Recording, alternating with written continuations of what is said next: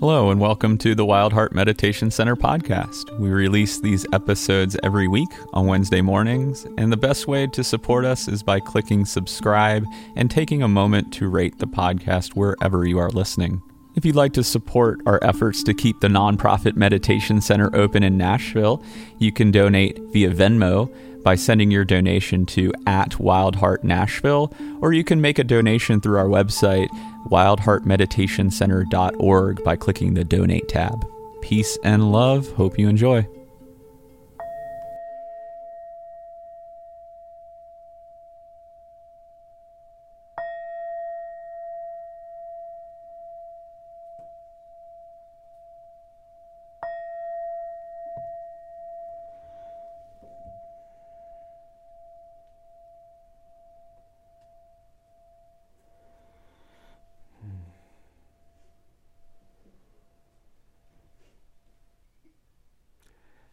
Good morning. Indeed. And, and uh, welcome. This is the last day of, last full day of the retreat, but I still want to say welcome. Because I'm sure there's still parts of you that are still arriving. And I'd like to welcome those in. As we like to say, I hope every one in here feels welcome, and every part of everyone in here feels welcome. And as we rest in the silence, like more and more parts of myself keep on showing up.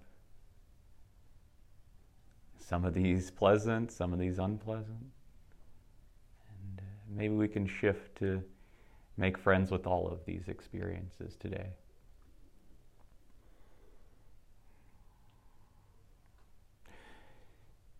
One experience um, that I, I, didn't anticipate showing up, and it's here, is a great amount of grief. Hmm. You know, I was sitting at the mother house yesterday, and I was, I was sitting at the couch in the lobby and just sitting, and then I turned, and there's a picture of the Venerable Panadipa.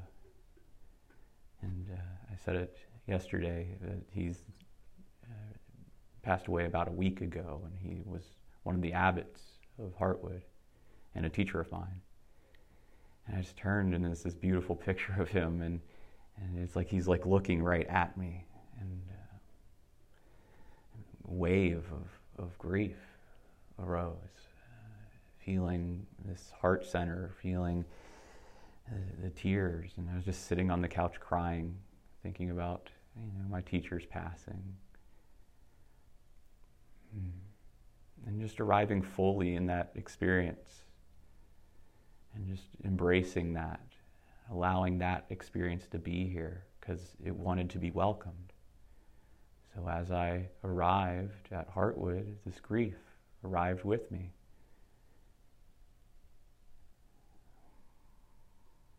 And the messages the lessons in this grief that are actually quite beautiful in my experience. That I, I met with a friend in the Bodhi Hall, and I was talking with this friend, and and I was sitting face to face with them. And right behind them, as we were talking, right behind them, I look, and there's a picture of Panadipa again and it's like set up in an altar.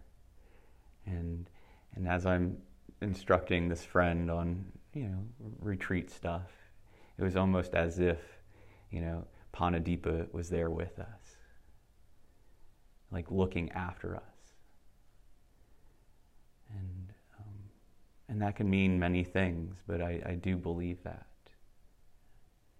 that this dharma is passed on, and it's almost like we are paying respects to Him right now. The more we can come back to this Dharma, to this loving kindness, it's a paying respect to the teachers before us and my beloved teacher, Venerable Panadipa.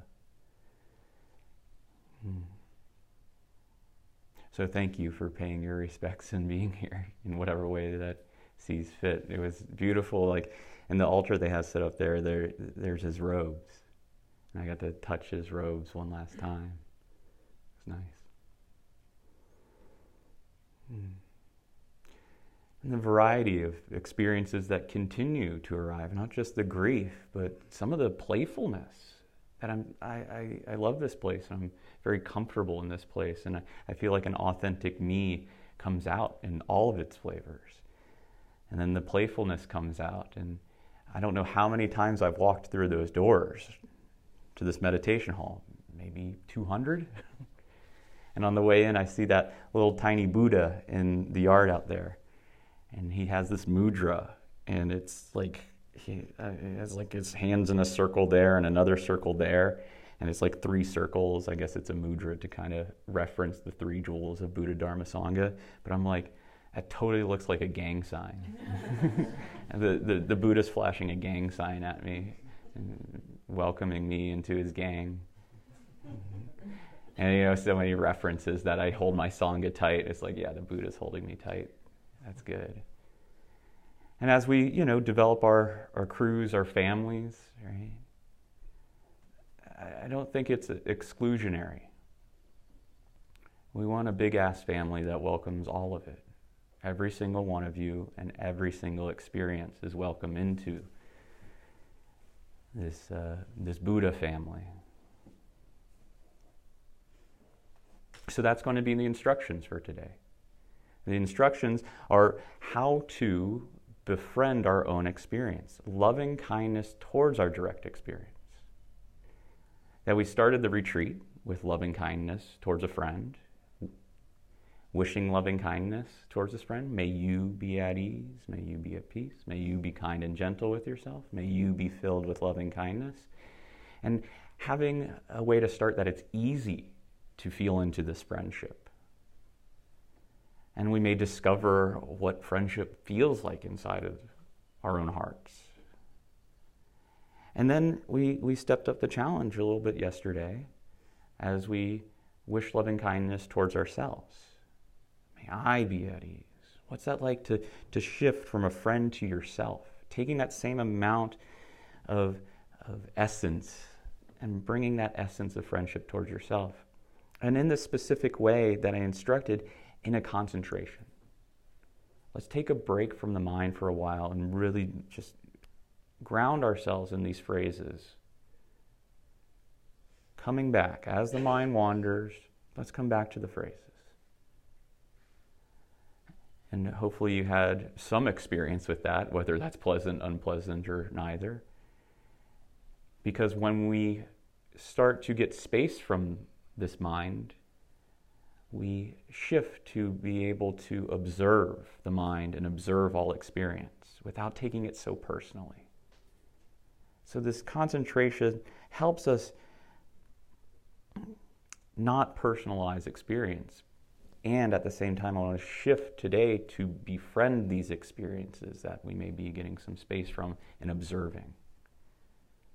So may I be at ease with the feelings that arise of grief. May I be peaceful with my playfulness. May I be kind and gentle with this painful body. May I be filled with loving kindness as these thoughts that may not be loving and kind arise in the mind. So, this is the practice today. Befriending all experience. It may be an exploration, it may be something that we come to discover on how to do. And um, the first day of this uh, retreat, getting settled in, I talked about how I ran into Sister Soma and um, when I ran into Sister Soma, I said, "Hey, what's up? Great to see you." And we're we're we're talking with each other, and it was like, "Oh, great seeing an old friend." And she was very welcoming to me and kind to me, and it's like seeing that old friend. And recently, I got LASIK done, so I'm not wearing glasses. If any of you noticed. and then we went to dinner, and Sister Soma came up to me and was like, "Mikey." I didn't realize that was you. I was talking to you, had no clue. It's like, oh, it's great to see you. And I, I was like, I had no clue you didn't know it was me. You were like extremely friendly to me, like we're old friends. And you had no idea that we were actually old friends. And this is the practice. Whatever arises in your experience may be an old friend you don't recognize. They may have taken off their glasses and you haven't noticed. So you might as well treat it like it's an old friend. because what happens is our view shifts and we start to come to more realizations. That Andrew gave the Metta Sutta last night, the lesson on how to practice loving kindness. Very direct. This is what should be done by one who is skilled in goodness and knows the path of peace. And I like to tell the, the prequel. This is the setup for the Metta Sutta that I tell so often, but I think it's very helpful in this exploration of uh, bringing in friendship. So, as the story goes, there was 500 monks and nuns, meditators that were going to that rains retreat. Did you tell this story? No. No, okay, I'm going to tell it then. we give so many talks together, I'm like, I don't know what we're doing. Um, so there's 500 monks and nuns during the three month rain retreat that we're doing in three days, right? And as they went out to find a place to meditate, they went out into the forest and they found this beautiful forest.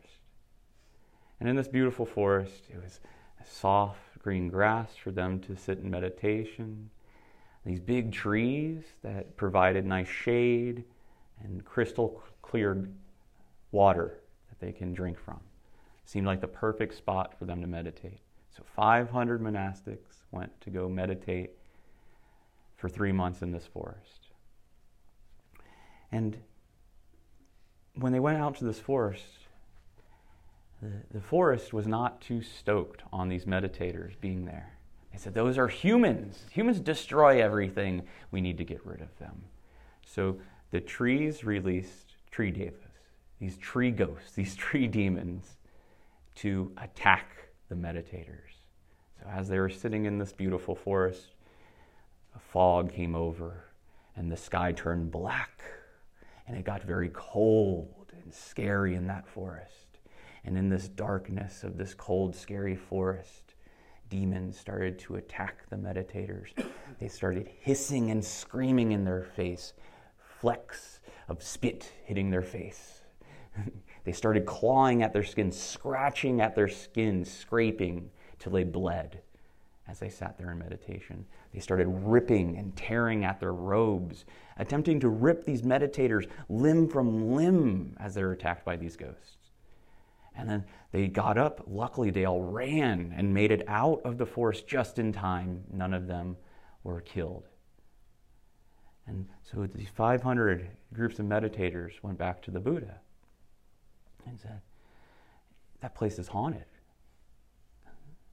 Like, what do we do? Like, we need to find a new place to go meditate.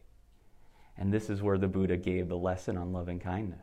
This is where we get this practice from of saying these phrases, radiating love and kindness, being kind and gentle, that sutta that Andrew gave last night. So, as they're talking to the Buddha, you know, they're saying like, yeah, we're, we're trying to find a new place to go meditate, and you're going on and on and on about kindness and upwards to the skies and downwards to the depths in all direction, this motherly love. Like, what are you talking about? And then they put it together.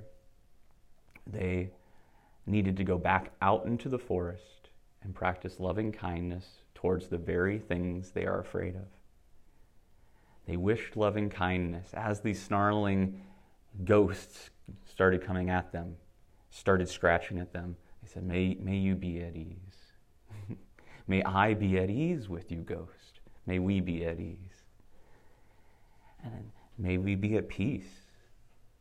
May we be kind and gentle with ourselves. And more and more, as they started wishing loving kindness to the very things that were haunting them, what was previously a hindrance now became an ally. And these ghosts started looking after the meditators. When it started raining, they, they, they covered the rain from the meditators. When they got hungry, the devas fed the meditators. When they got cold, they warmed the meditators. When they got tired, they gave a motivational talk to the meditators. That the very thing that they thought was the problem was actually the thing that helped them. So, this is what loving kindness can do for us. When we become at ease with whatever we're in relationship with, it shifts from a problem, a hindrance, to a supportive ally in our practice, room for discovery of what a genuine heart can give us. A very simple uh, example I give, and it was very simple but very pivotal in my life, was when I started meditating. I was meditating in a in a Zen group, and I was very young, and everybody else was much older than me and much more experienced than me, and um, they were very proper, very Zen, very you know ritualistic, for lack of a better term, and they do all the proper things. I didn't know what I was doing. And they sit in a very upright posture, very still posture, very purposeful posture. And and I got there and I'm a mess. You know, I was smelly, had this floppy blue mohawk with dreadlock rat tail down the back. And, and I, I tried to play the proper game. We sat with our eyes open too. So I wanted to remain completely still because I didn't want to disrupt the meditation. So I sat there and very still in my proper meditation posture, trying to fit in with all the meditators. And then what happens? I get an itch on my nose. Fuck. Okay, how can I do work with this? I got an itch. This is terrible. Oh, I hate this itch. Okay, but I want to be still, so I'm going to be still. Oh, so everything in me was just like, this is the worst moment of my life. I have this itch and it's destroying me right now and it became a big hindrance in my life. Oh, but maybe I can shift my relationship to this. Maybe I can turn towards this itch and be kind, accepting, and loving. Come on in, itch. Let's see what you have to offer. And everything in me wanted to just go like that, but I wanted to remain still. So I turned towards it and I felt some numbness around my cheeks, a sharpness on the tip of my nose. And I just observed kindly. May I be at ease with this itch. May I be at ease with this itch. And then my relationship shifted. Oh, I can actually be with my itches. Wow. What, what a powerful thing to discover. I can be with this. It's okay. I can be kind and gentle with the itches of my life. And of course, the itch eventually went away all on its own. Nothing I needed to do.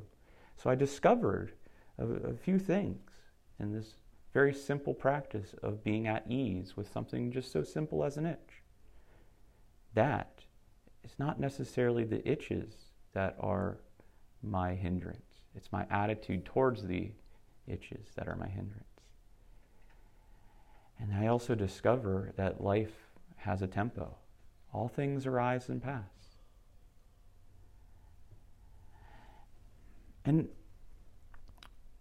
I started living with this insight, right? The itches of my life. I was one of those people that was in active addiction and, meditating at the same time, and that's, that's a wild experience. I don't know if any of you experienced that. You get a you get a lot of lessons real quick.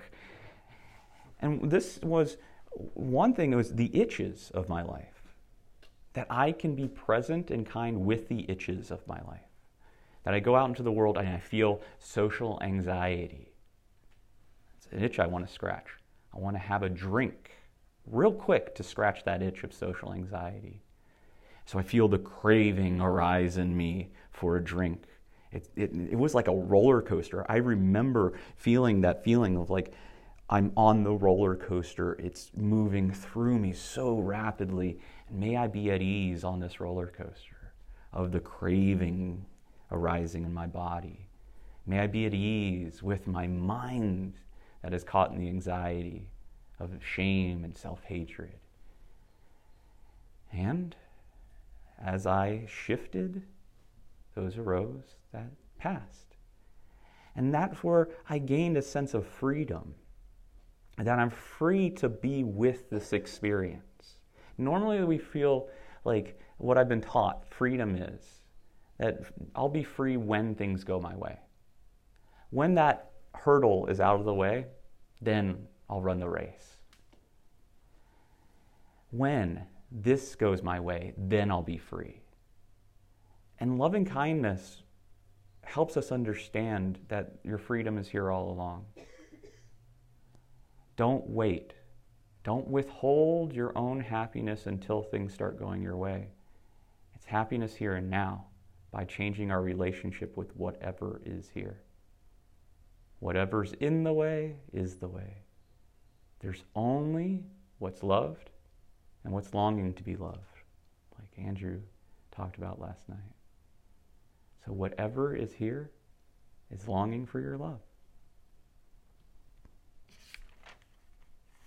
Hmm. I feel nice talking about these things. Thanks for listening to me. I feel like I'm talking a lot about my personal experience. I'm getting a lot out of this talk.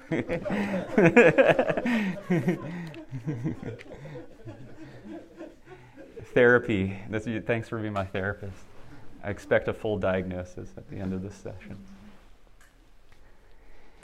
Um, speaking of diagnosis, um, so I, there's a book that the Venerable Paniwadi uh, suggested to me, and I think a few people in here too, that there's this book called Heartwood of the Bodhi Tree. It's by Bhikkhu Buddhadasa. And uh, that's actually where this place gets its name. Heartwood Refuge is from this book called Heartwood of the Bodhi Tree. And in this book, there, he describes three different types of health that has been very beneficial to me. He describes that there's physical health, there's mental health, and then there's spiritual health. And through this process of understanding physical health, mental health, and spiritual health, I, I, I think I've found things that are uh, a way to be merciful with life. On one end, physical health. Yeah, we want to have our physical health, but have you noticed these bodies are quite unreliable? that they develop pain, they develop sickness, they develop aging, and uh, we will lose our physical health. As I said, people I love, they do pass. And what we want to discover is that it's not the, the physical health that's the problem, it's our relationship to the physical health.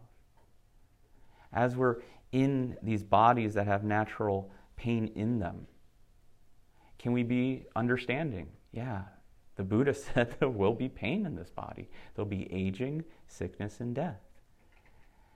Can I develop a friendly relationship with this body when it's in pain? Because then I will learn. Then it will be the ally in teaching me the Dharma. When I shift from this sucks, my body's in so much pain, to oh, I can be with this. It's okay being kind and gentle with this body that naturally experiences difficulty.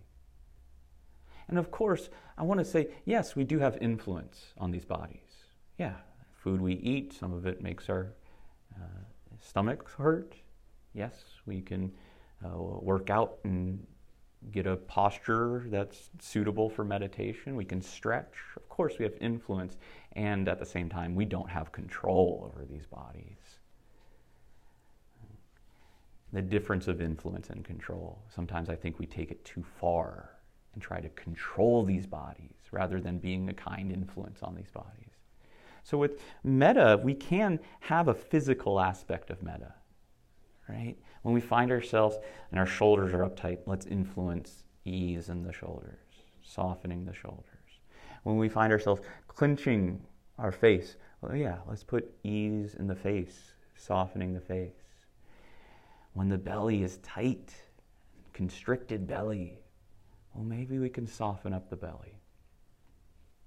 but sometimes the belly doesn't want to soften. Can we just be kind and gentle with the belly that is tight? If it wants to be tight, let it be tight. You know, uh, uh, last time, I don't know, two times ago, I talked about this Mr. Rogers type metta.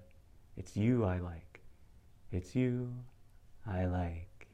Not the clothes you wear, not the way you do your hair, but you I like. The way you are right now, the way down deep inside you, not the things that hide you, not your toys, they're just beside you, but it's you I like. I could sing that to my belly sometimes. belly, you want to be tight? It's you I like. It's you I like. The way you are right now. um, yeah be merciful with these bodies. They will be in pain. And I want to move on to the, the mental health aspect of this and, and looking at our, our mental capacities sometimes um, that uh, Andrew talked about Mara, that when the Buddha sat in meditation and, and had this opening of awareness and the opening of the heart and really the process that led to his awakening, he wasn't necessarily confronted with bliss and, and beauty, he was confronted with Mara, the devil, the demon. And that wasn't a problem. I see you, Mara. Hello, Mara. And that's what led to his awakening, seeing and knowing Mara very clearly.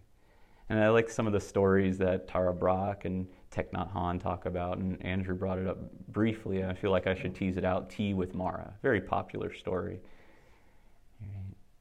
And so it was after the time of the Buddha's awakening, and he was a well established teacher, and he had his um, monastery set up, and people would come and visit him at his monastery. And as different people came to visit the Buddha at his monastery, his assistant Ananda was kind of the person that was the, the checking in and checking out. And this particular day, good old Mara starts walking up to see the Buddha. And Ananda said, Oh shit, Mara's here. and Ananda, as Ananda saw Mara walking up, he's like, You better get the hell out of here. I see you walking up here. Nope, get, out, get away. And Mara keeps on walking up. He's like, Yeah, I wanted to see the Buddha. I want to see my old friend. We had that awakening thing going on under the Bodhi tree. It was a good time. I want to go talk to him about that. And he's like, No way, you're evil. Like, get out of here. The Buddha doesn't want to see you.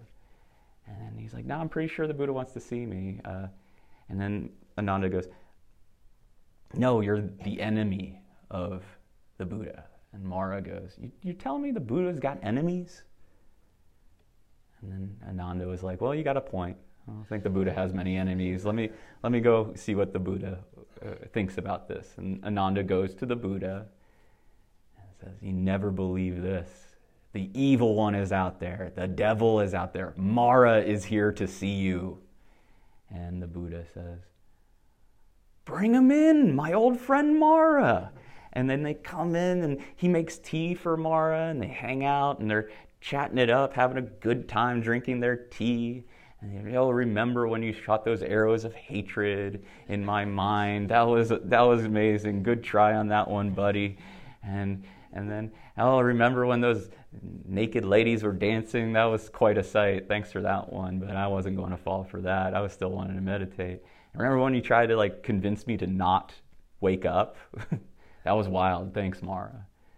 Thanks. Yeah. And uh, yeah, they had a lovely evening of drinking tea together. So this is our day of having tea with Mara. As your Maras of your mental capacities show up. Oh yeah, these thoughts will arise. Because I think um, this concept of self-love, that's a very popular concept in the modern world. Um, while I like it, I think there's still room for discovery on what the hell we mean by self-love. And for me, in my process of discovery and what that even means, I think that we want to develop a self love that can be with self hatred, right? Like sometimes we think self love is the absence of thoughts of self hatred, it's the absence of Mara. But for me, I think self love is the willingness to see that self hatred and say, I can love you too. I can love you too, self hatred. Yeah.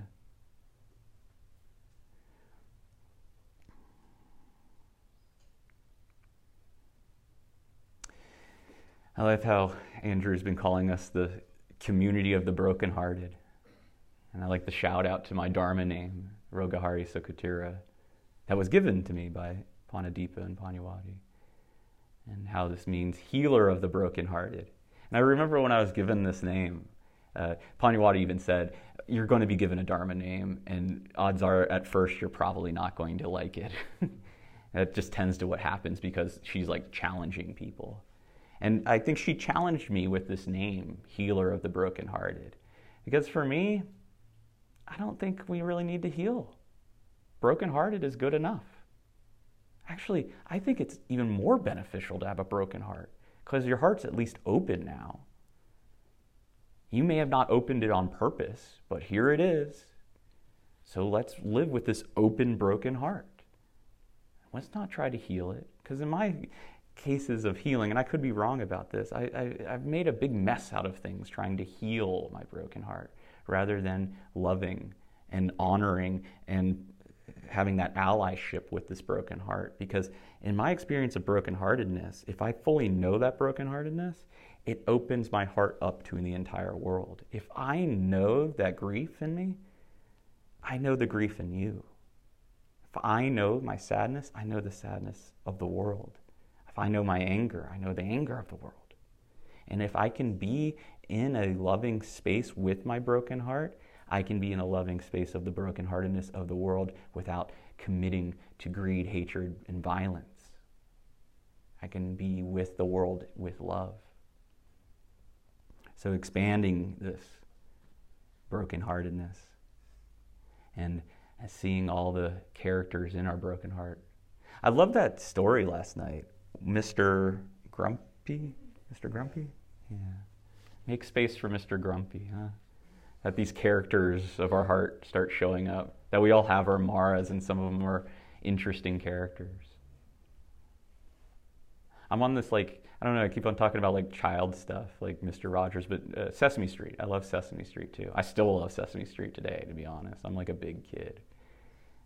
And something I feel like Sesame Street spoke to me that they have Oscar the Grouch. This grouchy monster that lives in a garbage can, that hates everything, they're still friendly to Oscar the Grouch. They're not like, Oscar the Grouch, you're terrible, cheer up, pal. It's like, yeah, Oscar the Grouch, he's part of our community. So let your internal Sesame Street live. You may have an Oscar the Grouch in you. You may have a Big Bird in you. You may have that playful Elmo. What's that TikTok? The plastic water bottle, the paper towel roll. Nobody's seen that? oh my gosh. I don't even have TikTok. I think like people just know I love Sesame Street. Well, it's this whole song that Elmo sings. Um, don't look it up. Wait till after the retreat but yeah, we, the, the Sesame Street of our heart, right? And I'm very grateful that they welcomed in. Yeah, your heart may be grouchy. That's okay. You're, you're welcome on Sesame Street.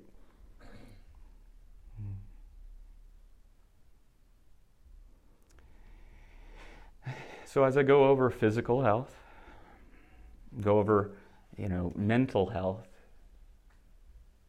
um, that's spiritual health is something that we want to acknowledge too.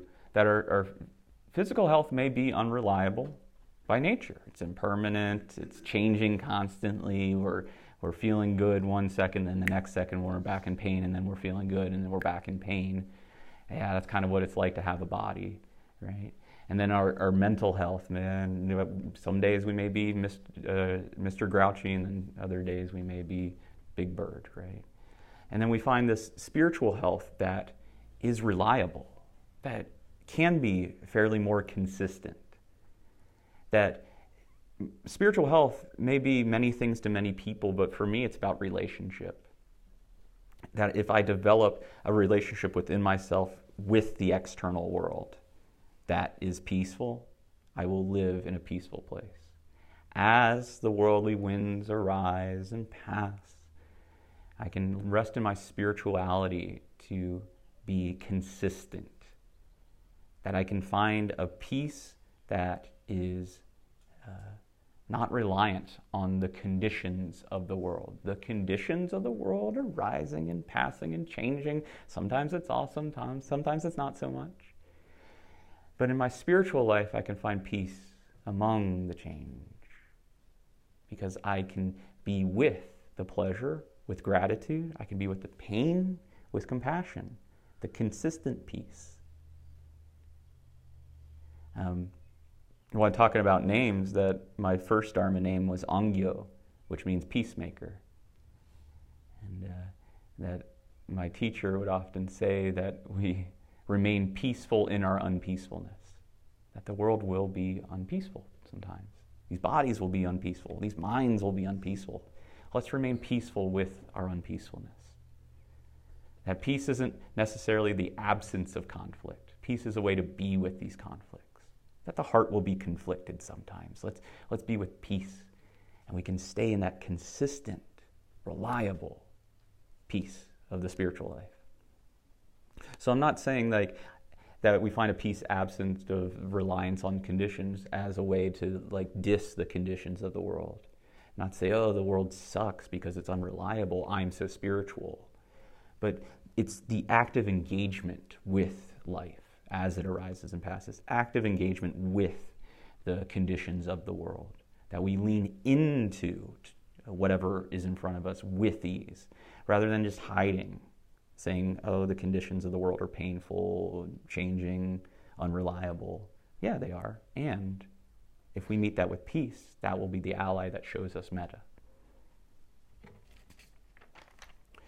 So I want to move into a, a, little bit of describing what this practice will be. What I want to do in a technical way of practicing loving kindness uh, that we befriend our experience, it's the same phrases I want to use. May I be at ease. May I be at peace. May I be kind and gentle with myself. May I be filled with loving kindness. But yesterday we did more concentration, right? let's not go into those thoughts. The, the oh, thought that goes, oh, fuck, when I slam the door. Let's not do that. Let's not go there. Let's go to the phrase. Today, I want to open it up a little bit. May I be at ease. And when the mind says, oh, fuck, or my mouth says, oh, fuck, may I be at ease with that reactive pressure. Because I think it takes us on an exploration. When we oh, may I be at ease with that. Oh, fuck. I can see that there was a tenderness there. In that story, when I was talking about what brought me to that, oh, fuck, spot, was this like concern. I wanted Sister Soma to like me. I wanted her to honor me as a teacher. I wanted her to trust me. And then I slammed the door, and it's that fear oh, she's not going to trust me. And then I can have loving kindness towards the thought of aggressiveness and the tenderness of fear. And I can hold space for all of it, and, and we rest in a peaceful place. So may I be at ease with this experience. May I be at ease with. And in this fathom long body lies the world cause of the world, cessation of the world, and the path to the end of suffering. So we take our awareness inward and see how we receive this world. And as the internal and external collide, as we meet this world, let's meet this world with kindness as we receive the world, receiving the world with kindness. And one way we receive the world is sight. May I be at ease with this sight. Have you seen any sights on this retreat that have one way or the other? Have pushed and pulled you to pleasure or pain? Um, one sight I, I saw, I had, I had, some bugs in my bathtub. Just out of nowhere, there's a bunch of bugs. And I was like, oh, that, that's gross. You know, ah. I showed Andrew. I said, yeah, show Marika. Andrew was like way more like, ooh, like Marika was like, I want to see that. Like she like leaned in and was like, oh, there's bugs. but me and Andrew were like, ugh. May I be at ease to the ugh of, of witnessing bugs in the bathtub. Oh, may I be at ease. And then I was like, okay, I've taken the precepts. I'm not going to kill these bugs. So I just shut the door and, like, bugs, you settle it. You do what you do.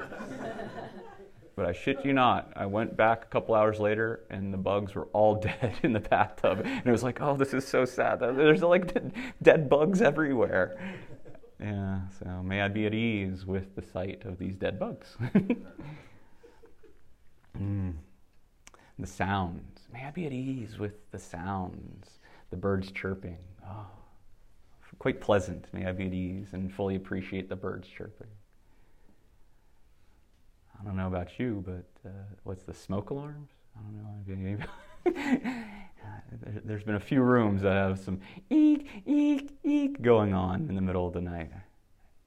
We did that on purpose, I think, right? right? Just to keep you in check. Because we need a little bit of suffering, right? To, to practice with. So may I be at ease. You wake up in the middle of the like, eek, may I be at ease. May I be at ease with this unreliability of sound. The tastes, the beautiful tastes. That Cambodian food yesterday. Oh my gosh. May I be at ease with this delicious Cambodian food where um, appreciation comes in. Can we appreciate every bite? And really, like appreciation and gratitude lead us to like an interconnection of insight.